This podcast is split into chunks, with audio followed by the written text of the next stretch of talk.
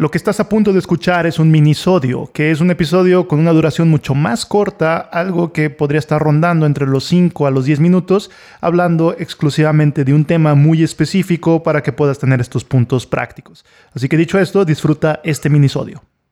Ya no es sorpresa para nadie de que se puede tener muy buenos resultados entrenando en casa.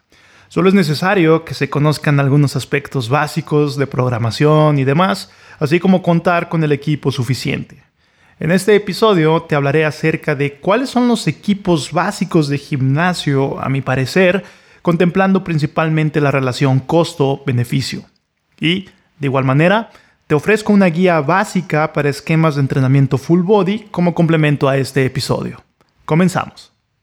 Estás escuchando el podcast de Nutrivolución, en donde se une la sabiduría ancestral y la ciencia moderna con el fin de obtener ideas para una mejor salud, aspecto físico, rendimiento y mentalidad.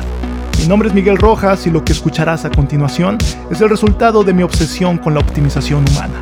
Para contenido adicional puedes visitar nutrivolución.com. Comencemos.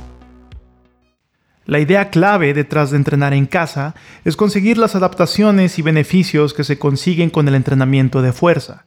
No es indispensable asistir a un gimnasio para dicho fin, pero sí es necesario darle al cuerpo los estímulos necesarios. Ahora bien, a partir de ahora hablaré acerca de lo que considero ideal y de lo que te puede dar entrenamientos de calidad durante toda la vida, aplicando los cambios necesarios en las variables del entrenamiento, tema que he tratado anteriormente en este canal. Sin embargo, quiero dejar claro que en muchas ocasiones, aun y si el equipo con el que cuentas es mucho más básico de lo que hablaré aquí, eso es indiscutiblemente mejor que nada.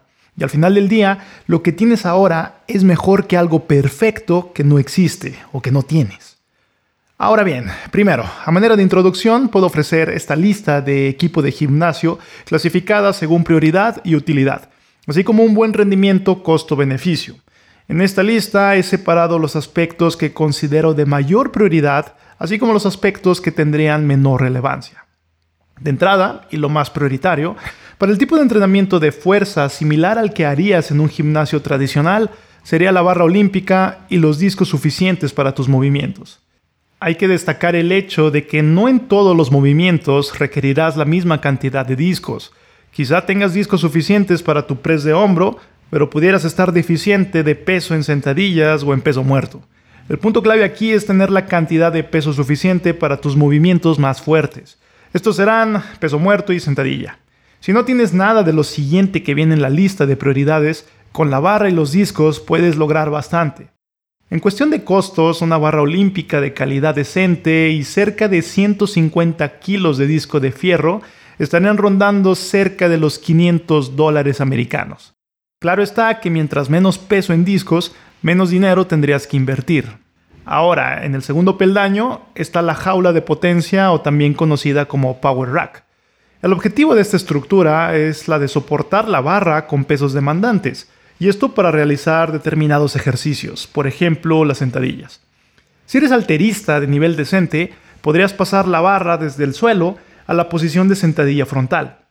Pero esto es complicado, y el movimiento necesario para lograr esto conlleva una complejidad muy elevada, la cual pocos son los técnicamente aptos para esto. Así que, un rack de potencia que tenga una barra para pull-ups será la segunda pieza de equipo que considero importante tener. Y aquí podemos tener muchas versiones, unas más económicas y sencillas, otras más complejas y caras, pero de manera general, el costo estaría rondando de entre los 150 a los 700 dólares para las versiones más equipadas. En tercer lugar está el banco multiposiciones. Un banco te permitirá hacer una amplia gama de ejercicios, tales como press en banco plano, o puedes cambiar la posición y realizar press inclinado o press declinado. Si eres un fanático del press en banco, así como yo, sabrás que esta pieza no puede faltar en tu equipo. El costo aproximado de un banco rondaría cerca de los 100 a los 500 dólares para versiones mucho más sofisticadas. El siguiente equipo son los discos de 1.25 kilos o cerca de 2 libras y media, o en su defecto polainas de denominación chica. El objetivo de esto es contar con algo que puedas agregar a la barra que aumente ligeramente la carga. Para fines de la programación de la sobrecarga, aspecto importante para poder mantener progresos, Estos discos son oro puro. Aumentar la carga que levantas de poco a poco es mucho más mantenible, seguro y efectivo que intentar hacer incrementos con más peso, tales como los que tendrías si no cuentas con estos discos de denominaciones pequeñas. El costo aproximado para este material estaría rondando de los 20 a los 60 dólares aproximadamente. Pasando al siguiente ítem, nos encontramos con las mancuernas. Las mancuernas regulares, o las mancuernas rusas, también llamadas kettlebells, son un excelente aliado para complementar tus rutinas, contemplando que ya cuentas con una barra, discos, rack y banco. Ahora bien, programas enteros han sido estructurados para que solo utilices mancuernas, si eres alguien que viaja mucho o no tiene mucho espacio en casa como para tener todo lo demás que he mencionado, algunos pares de mancuernas rusas harán un excelente trabajo. Así que, en resumen, si bien en mi lista de prioridades las pongo por debajo de lo mencionado anteriormente, si tu contexto lo requiere, estas podrían estar en la cima de tu lista particular de prioridades. Dependiendo del tipo de mancuernas y de su peso, será el costo aproximado que tendrán. Un par de mancuernas de 30 kilos, por ejemplo, aproximadamente podrían estar rondando los 150 dólares. Y el último ítem, que sería el de menor relevancia según mi criterio, son los aparatos para aislar músculos. Existe una gran cantidad de aparatos enfocados a trabajar ciertos grupos musculares en específico, tales como bíceps, tríceps, isquiotibiales, etc.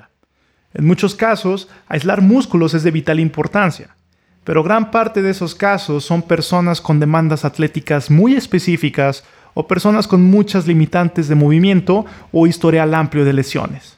Sin embargo, si no eres un atleta con suma especificidad en su estilo de entrenamiento o si no tienes algún impedimento que limite enormemente tu movilidad y te ponga en riesgo al realizar ejercicios con pesos libres, no considero tan importante que cuentes con estos aparatos de aislamiento. En términos de prioridad, caerían en el último peldaño. Sin embargo, no por eso significa que sean totalmente innecesarios. Si ya cuentas con lo demás, algunas poleas o algún aparato para aislar el o los músculos que en tu contexto sea mejor idea aislar, bien podría valer la pena esta inversión. Debido a que los costos de estos aparatos pueden llegar a elevarse mucho, en relación costo-beneficio cae por debajo de lo demás que he mencionado, pudiendo encontrar aparatos que solo trabajen tus bíceps a un costo incluso mayor a los mil dólares. Así que, si quieres tener tu propio gimnasio en casa que te permita mejorar tu fuerza, apariencia física y salud, este es el equipo que vas a necesitar. Y por último, es necesario agregar que más que el equipo es el uso que le das.